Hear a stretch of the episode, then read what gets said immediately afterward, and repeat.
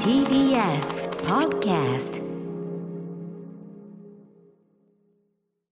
はい月曜日はスタジオ来るの久しぶりですね、小崎君よろしくお願いしますよろしくお願いします。多分今年直接お会いするの2回目。あのお正月以来って感じですかそうですそうですそうねですぐちょっとねこういう感じになっいちゃっやていやいや、リモーやトのっぱ前でり画面で見る歌うん。丸さんとちょっとまたちょっと違 う大して違わないいやいやなんかそんなことある本物の歌丸さんがこう本当ですかいるってやっぱ身長高いなとかまたそれだよあの実物は大きいんですねってやつね大きいそうです、まあ、知ってるはずなんですけど、ええやっぱ久しぶりに直接すすいませんねあの見ると画面を通すと小ささが小ささが そんなことはない小ささが拡大されて見えいやいてやすいませんね全身本当に映らないじゃないですか画面上だとねすいませんねあの今昔からあるんですよはい会うと大きいですねって言われる口なんでね僕うな僕うがきさんもそっちタイプですねうがきさんも会うとやっぱでかいんですねああやっぱりでももそうそう思う方多いじゃないですかね、小さく小さく見えてんでしょうねやっぱねこれね小さく小さくね、うん、そういう感じそんなことございませんうんせせこましい感じでやってますからいやねいやいややらせていただいておりますねいやいやいや小さく小さくねまともにやらせて まさ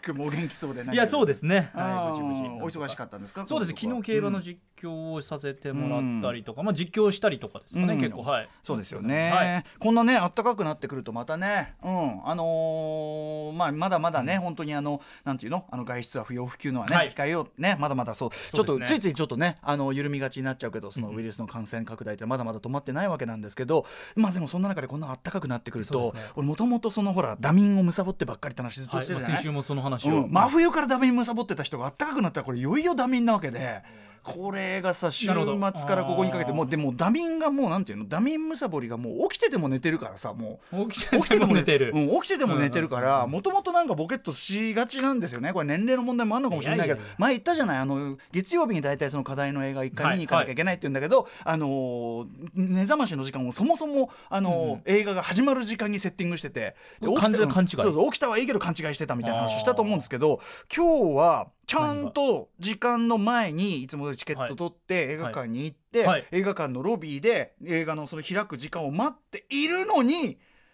20分開始をなぜか40分だと思い込んでていやー今日早めに来ちゃったなーみたいな随分で俺ずっとヘッドホ ンにしてるからまたさアナウンスも聞いてねえしそさうかそうかそううん随分時間時間あるなー俺、うんうんうん早め行動すごいなーとか思ってたんだけどパッてチケット見たらもう始まなんりとそうですみたいななんと感じになっててみたいなねこれもあったかさゆえんじゃないです思い込みあったかかい22度もありゃさそうですね、まあ、それ土日月うん今日まででまたちょっと明日からね涼しくなってねえ寒くなるみたいとですけいどうねことで、半分寝た状態でお送りしている月曜日でございまそすん。な 感じですそんな中目も覚めるようなこんなにね、えーちょっとニュースも入っておりますので、えーそちらから始めたいと思います。アフターシックスジャンクション After Six Junction. 2月22日月曜日時刻は6時3分ですラジオでお聞きの方もラジコでお聞きの方もこんばんは TBS ラジオをキーステーションにお送りしているカルチャーキュレーションプログラムアフターシックスジャンクション通称アトロクパーソナリティは私ラップグループライムスターの歌丸ですそして月曜パートナー TBS アナウンサー熊崎和人です1月4日以来だそうです私月曜日にスタジオ来るのはねだから一ヶ月半ぶりですはいはいまあでも1か月半ですからねでもなんかやっぱり久しぶりだなっていう感じしました、あね、そうですかそうですかなんかモニターだと毎週会ってる感じするなと思ってたんですけど、うんええ実際こ会うって歌みる丸とさんに直接お会いするとやっぱりこう歌丸さんだっ ていう実在するんだ画面の中の人がここにいるみたいなその感動ですよそんなことで僕だってもうああ熊崎くんいだや絶対思ってないさ熊崎くんだ あのあの熊崎くんだ思ってますよそれは、歌ね、丸さんそんな嘘がバレやすいタイプじゃないと思うんですけどすごく嘘だって分かりましたいやいやいやいやいや俺はなんかいつもそのズーム越しでもそんなに距離を感じてないってことなんなんですよまあいやそういうことだと思っていただきたいんですけどね受け止めたいと思いますすでですねまあはい久々に来た中でですねちょっとねあのー早速なんですけはいどある方とお電話をつなごうと思うんです、この時間などなたかと言いますと、えー先週もねお出になっていただきました覆面プロレスラースーパーササダンゴマシン選手とちょっとまずはお電話つなごうと思いますもしもしササダンゴさんあ、もしもし、こんばんは。笹団子マシンです。はい、どうもよろしくお願いします。よろしくお願いしますお願いしまはい、今サザンゴさんどちらにいらっしゃるんですか。えっとね、私今新潟県の三条市というところに、うんえええーおります。ははいい。はいそちらあのお仕事というか普通にあのご実家のお仕事もあれでということで感じそでうですす今か。日はですね、ちょっとローカル番組のロケでですね、うんこの三条といあう新潟からちょっと、なんだうんうんはい、小一時間ほど離れた場所におります。ちょっと離れたんだ。なるほどね。はあ、いすみません、お仕事大丈夫ですか今時間は。はい、今ですね、ロケ車に隠れて電話させてもらっており ます。ちょっと 隠れあなまがりらじゃないとあまり推奨されてないんじゃないのこれ大丈夫ですかこの出演 はい、うん大丈夫ですよ。あのーなぜねこれわざわざそのお仕事中にですねお電話でお呼び出ししたかと言いますと、えー先週のスーパーサンゴマシンさんあのーカルチャートークの中でですねあのー俺の家の話がまあまあ俺の家の話なんですと題しましては TBS いテレビで、えー毎週金曜夜10時から放送中のドラマ「俺家の話の俺の家の話」えー見どころをまあ語っていただきつつまあその、はね永瀬智也さん演じる主人公がまあなかなかこう自分の話に思えるというかね、うんうんうんなんならそのスーパーゼアミマシンというね、はそのマスクマンとしてのそのネーミングも含めかなりこれモデルなのかみたそいうでな、すねこんな話していただきましたよね。はい、そうなんです。うん、でですねあの非常にねあの今先週金曜日の「フューチャーパスト」コンバットレックもそこを非常に印象深く振り返ってたあたりなんですが、はいはい。ちょっとですねこんな衝撃的なメールが番組に届いていますので、これじゃあはい熊崎君読みにしましょうか。はいは読ませていただきますね、あの笹団子さんがプレゼンをしてくださったのが2月15日の月曜日その翌日16日火曜日の夕方5時頃にですね番組アドレスに届いた工藤官九郎さんからのメールご紹介させていただきます工藤官九郎です昨日の笹団子氏の解説が素晴らしくて感謝の気持ちを伝えずには折れずメールしましたありがとうございます自分は50歳でプロレスといえばハンセンブロディホーガン長州キラー・カーン初代タイガー・マスクという世代で現在進行形のプロレスについてはいかんせん疎く正直リサーチしながら書いておりますただ TBS ラジオリスナーでアトロクも執筆しながら聞いているのでスーパーゼアミマシンの経歴にスーパーササダンゴマシンが混ざり込んでしまった可能性は否めませんそんなわけで放送を聞きながら何度も「ですよねー」とつぶやいてしまいました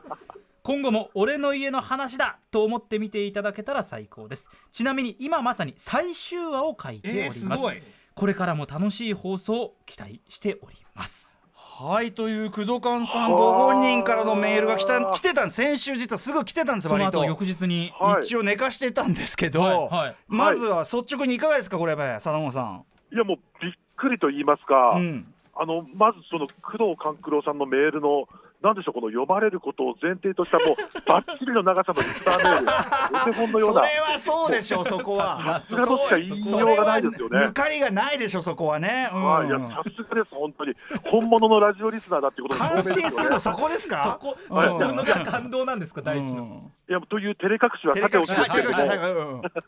や、まずそのスーパージアミマシンの経歴に、えスーパーサタダンゴマシンが混ざり込んでいたということを、は可い能性は否定できないと、えうんまずそこなんですけれども、はい。混ざっていたということですね、じゃあ、あの俺はねこのね可能性は否めませんってこの工藤官さんの言い方もあんたいい加減認めろ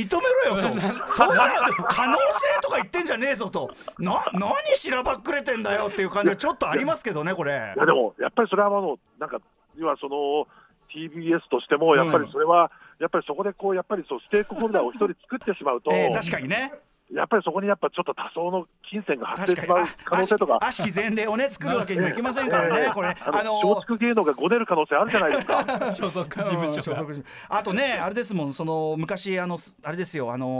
ーあれがさあのタクシードライバーをスコセッシが作った時に、はいはいもう全国でね、全国からなんで俺の話 ね映画化しやがったやつってものすごい抗議のね手紙とかねいろんなのが届いたらしいんですよだからそういうことになりかねませんからねこれ、はい認めちゃうとねそうですね。だから、まあ、だ からその可能性は否めません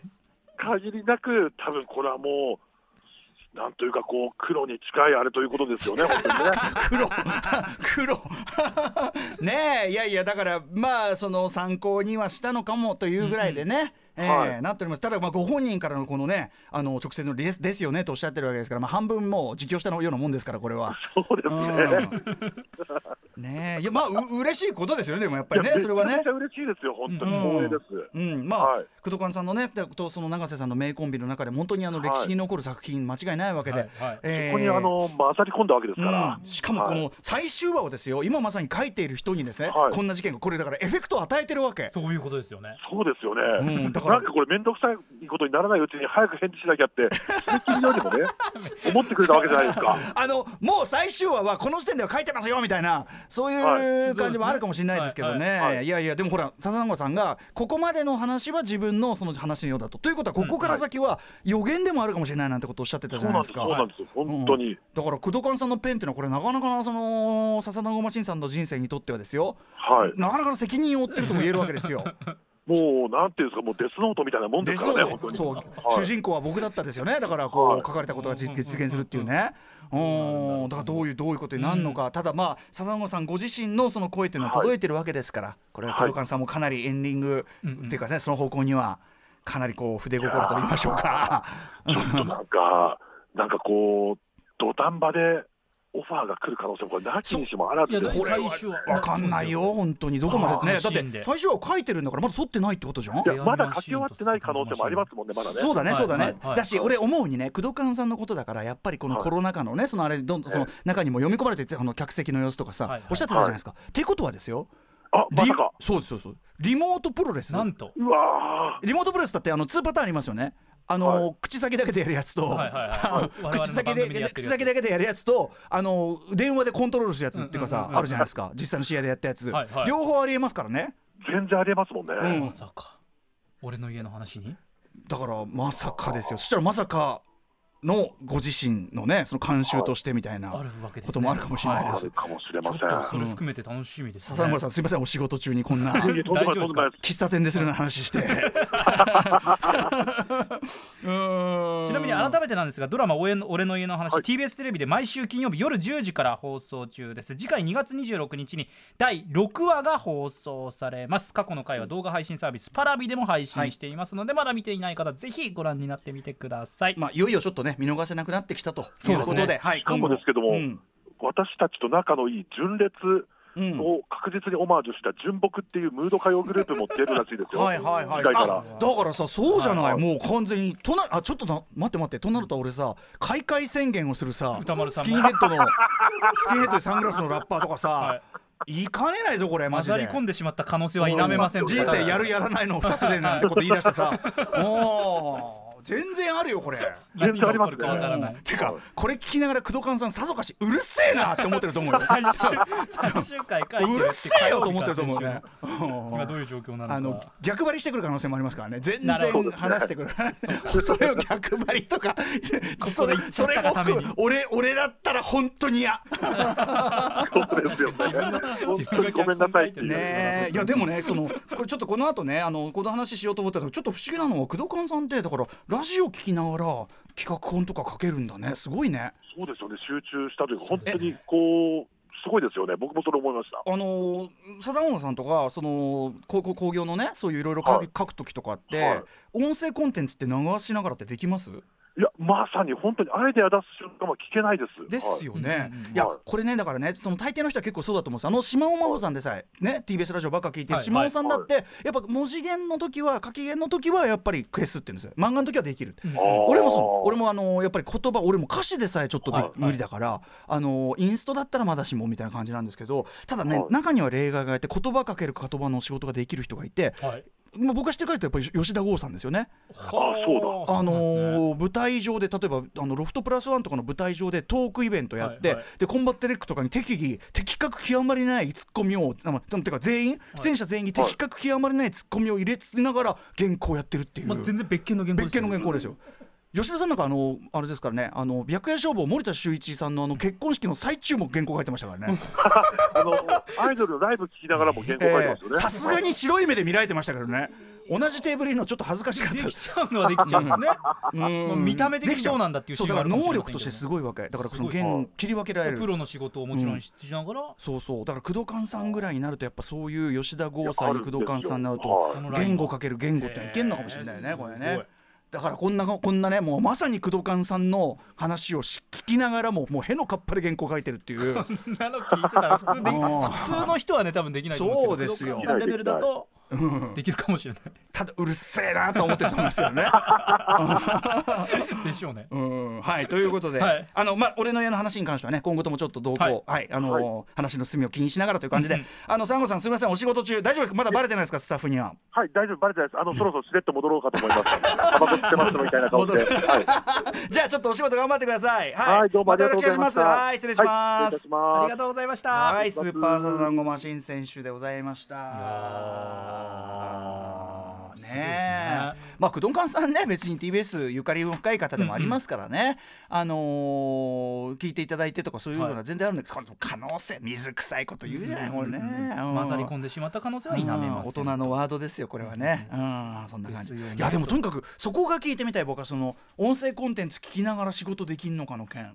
本当にすごいですね、うんでう歌丸さんはだからこう自分の仕事文章の仕事とラジオはだから一緒はきついです、無理無理無理無理え絵とかだったらできるんですかであのそうなんですよだからその日本語詞もきついなんて言ってたけど、あの絵はやっぱその漫画家さんとかねこのはいはラいジオ聞きながらとか、この番組すごく漫画家さんが聞いていたいただいてるからこそ漫画家さんいらっしゃいやってんだけど、そうなんですよだからほらこの間金曜日「あのフューチャーパスト」はいは全い番組振り返りの間で、コンバットレックにねあのズーム越しに怒られてたんですよ僕はあの、んうんお前ちょっとさっきからズームで見えんだけど、お前なんか絵絵描いてねえかと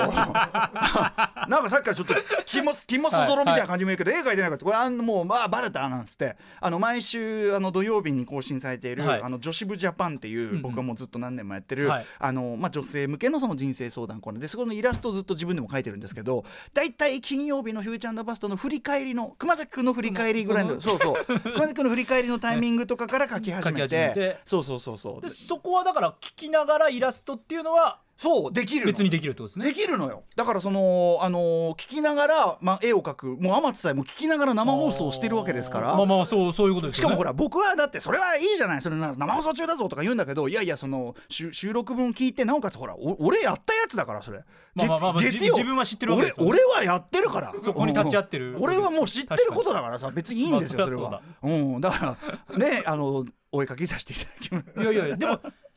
お絵を描くのとやっぱ文章を描くのだと、まあ、使う脳とかがまたちょっと違うっていうことなんですか、そうだねまあもちろんその何を書くかとか、うんうんそのなんていうのネタとしての要するに言語的なのを使はう瞬間はやっぱりきついのかもしれないだから何を書くか決まってさえいればそうかそうか、うん、だからこの間だともうあのこうやって僕がずっと下書きしてるのをずっと山本さんとか見てて、はいでこう時々ぐしゃぐしゃぐしゃってこう巨匠がこう「ダメだ!」みたいなことやるわけ これ2回ぐらい繰り返した後にこれだってなってはい書き始めてたんで、全然大丈夫ですねしかいも、けるんですねはい、1回書いたことのあるお相撲さんの絵だったねこれ はお相撲さんのお相撲さんの絵は大体こうやって書けばいいよもう一応あの体得した状態で書いたんでこれはそうかねそうかじゃあそこからひねり出すんじゃなくてもともとある状態だったらそうですねああと金曜はあのしょ白状しますと、えっと、はい金曜のその時間はもうすっかり気が抜けているっていーう。もうもうもう週末に向けての、ええあの映画表終わってあとそのまあまあまあフューチャーのそうかヘビーワークがあはい、フューってチャーのバスターそんなに俺がねわーわー言う場所じゃないんで、やってますからねうん月そう木そうフそうルで3俺もやったんでね、はいうんあとあの契約に入ってないんでここあそこは、 うん厳密にはもう仕事じゃないといういことやでまあまあまあそういう契約社会ですからねそうこの世の中契は約者そういうことなんです、契約社会でございます ああそんなこんなでなんだっけあとにかくじゃあいずれその工藤官さんにねあの、はいお話しする機会あったらぜひこのね聞きたいですねはいそのお話、はげい言語という言語というかな、言語かける言語の仕事がなぜ可能なのかという話、伺ってみたいものだと思います、はいえっ、と俺の家の話もね先々楽しみになってそうまでいすりねました次が6話目ですね、うんさあそんな感じで月曜日、え本日のカルチャーニュースやねあと,、えっとメニュー紹介いってみましょうはいさてこの後すぐは月1レギュラー映画ライター寺澤ホークさん登場です今日2月22日というのは猫の日なんですねにゃんにゃんににゃゃんんにゃにゃんんににゃゃんんにゃんにゃんそうですね、うん三度の飯より猫が好きだというホークさんにより初まめすて聞きましたよ 映画の中の好きな猫一人総選挙をお送りいたします三度の飯よりっていう言い方はらしいですよサンタの飯より飯と猫猫を比べがるとねこれねちょっといろんなこと同列に並べるのもちょっとあれですけどもえーはいということで映画の中の猫、えーテラサホークさん一人総選挙していただきますそして7時からのミュージックゾーンライブダイレクトは12月にファーストミニアルバム「ボーイをリリースしたばかり韓国生まれ東京育ち現役の東京大学大学院生でもあるシンガートラックメメーカーキム・テフンさんが番組初登場です、そしそしてて7時40分頃からは新概念提唱型投稿コーナー「イキリ言動あなたがやってしまったまるイキリあなたが目撃したまるイキリ」など記憶に残る愉快なイキリすなわちイキリ言動紹介していきますこれなかなかですね皆さんだいぶこのコーナーのコツを掴んできたせいか、あのー方面と並んでですねもうどかどかいいメールが来てます良質なイキリメールの良質なイキリがオンパはレードなっていありがとうございまするようなので選ぶのが結構大変ということですね、そして8時台の特集コーナー「ビヨンドザカルチャーこちらあそう言えるかな何が出るかな小坂井和樹さんとサイコロトーク略して「小里」ふうこれライオン ねえ小坂井さんといえば関根勤さんとのコンビ「小崎ん」でも TBS ラジオおなじみでございます、えーこの番組「アトロク」では何度か関根さんをお招きしておりますが、えー満を持しまして小坂井和樹さん今週末小坂井和樹とおしゃべりライブこちらを配信されるということで、えー多くお招きすることになりましあたりがとうございますということで、まあ、小坂井さん、まあ、いろんなこと聞きたいんですよ、はい例えばやっぱりこのね皆さんごきげんよう31年にわたってねこの司会を務められました小坂井さん、まあ、関根さんもそうなんだけどもともと非常にエッジが立ったはい芸人さん、エッジが立った趣味人でもあるというこのエッジの部分をいかにこうなんていうのかな生かしながらも抑えながらもこの長寿番組特に昼の帯番組、まあ、この番組も一応ね帯番組でございますゲストの方いろいろ迎えたりもします、えーその長寿番組の司会としての秘訣なんてことも聞きたいしもちろん映画の話非常に小坂井さんもお忙しいですから、はいはい映画の話もしたい、えーあるいはこれもしたいということで小坂井さんに聞きたいことがいっぱいある時は、あの方法だということで、えーご機嫌ようでおなじみあの革命的装置サイコロトークスタイル、はいちなみにこのサイコロトークスタイルの革命性ここもやっぱり注目ポイントなわけでですねこサイコロトークのそもそもについても聞きたいんですよ確かにもう聞きたいことが渋滞してるんですどのように感情してはいということで、えー小坂井和樹パイセンからですねいろいろお話伺っていきたいと思います、さて番組への感想や質問などもリアルタイムでお待ちしていますアドレスは歌丸 @tbs.co.jp です読まれた方全員に番組ステッカーを差し上げます番組ではツイッター、ライン、インスタグラムを稼働しております。各種フォローお願いいたします。それではアフターシックスジャンクション行ってみよう。 After Six Junction.